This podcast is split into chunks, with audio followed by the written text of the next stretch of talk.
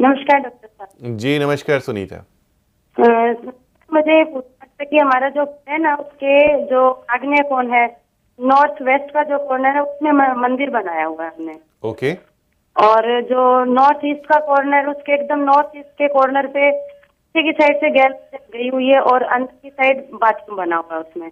और उसके बिल्कुल लेफ़्ट साइड में टॉयलेट है अंदर की साइड तो इसके बारे में पूछना था ये रॉन्ग तो है लेकिन रेमेडी अगर श्योरली आपको मालूम है कि यह रॉन्ग है। नॉर्थ वेस्ट के मंदिर में आपने एक दहिनावर्ती शंख रखना है। तो इससे काफ़ी स्टेबिलिटी आएगी आप में, क्योंकि नॉर्थ वेस्ट में अगर मंदिर रखते हैं तो जीवन में स्टेबिलिटी बिल्कुल भी नहीं आती लाइफ अनस्टेबल रहती है। नॉर्थ ईस्ट में स्टेयर्स हैं नॉर्थ ईस्ट में आपकी टॉयलेट भी बना हुआ है तो आपने नॉर्थ ईस्ट में स्टेयर्स से बिल्कुल ठीक पहले एक अच्छी सी शेल्फ लगा के यहाँ पे मंगल कलश को स्टैब्लिश करना है। मंगल कलश किसी भी सोमवार वाले दिन अगर यहाँ पे आप स्थापित करेंगे तो यहाँ के डिफेक्ट्स दूर होंगे। जी। जी।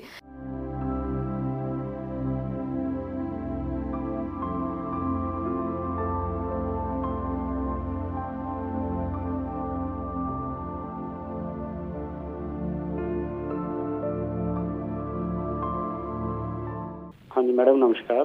जी नमस्कार। हाँ चावला जी नमस्कार। नमस्कार देवेंद्र। हाँ जी। सर मेरे ना दीमक पड़ गया था गेट के जो चगाठी होती है उनके नीचे। तो हेलो।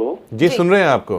हाँ जी वो मैंने नीचे से कटवा दी हूँ उसके नीचे करे घर में मार्बल पड़ा था वो नीचे लगवा दिया। आरजी तौर पे उसको क्या करना चाहिए और उसका क्या लॉस है आने वाले समय आपका सवाल मुझे समझ में नहीं आया कि क्या पड़ गया था घर में। दीमक। दीमक दीमक अच्छा दीमक दीमक की दीमक बात कहना चाह रहे हैं। बहुत ही अच्छा क्वेश्चन है कि वास्तु में छोटे छोटे कीड़े मकोड़े दीमक इनका क्या रोल है? क्यों आ जाता है दीमक? या अगर दीमक आ जाता है तो हमें क्या समझना चाहिए? अगर हमारी ज़मीन के अंदर दीमक है, कीड़े मकोड़े हैं, बहुत ही ज़्यादा इंसेक्ट्स हैं तो इसका मतलब उस ज़मीन में बहुत ज़्यादा नेगेटिव एनर्जी है। ज़मीन के अंदर जियोपैथिक स्ट्रेस है। तो आपने बहुत अच्छे से इसकी क्लीनिंग करवानी है, बहुत अच्छे से इसका ट्रीटमेंट भी करवाना है। उसके साथ साथ नॉर्थ और ईस्ट को आपने एनर्जाइज करना है। नॉर्थ और ईस्ट से बहुत ज़्यादा पॉजिटिव एनर्जी आती है। इन एनी केसेस आप नॉर्थ एंड ईस्ट में बर्डन बिल्कुल नहीं करेंगे, गंदगी नहीं रखेंगे तो छोटे छोटे कीड़े मकोड़े और दीमक आपको परेशान नहीं करेंगे।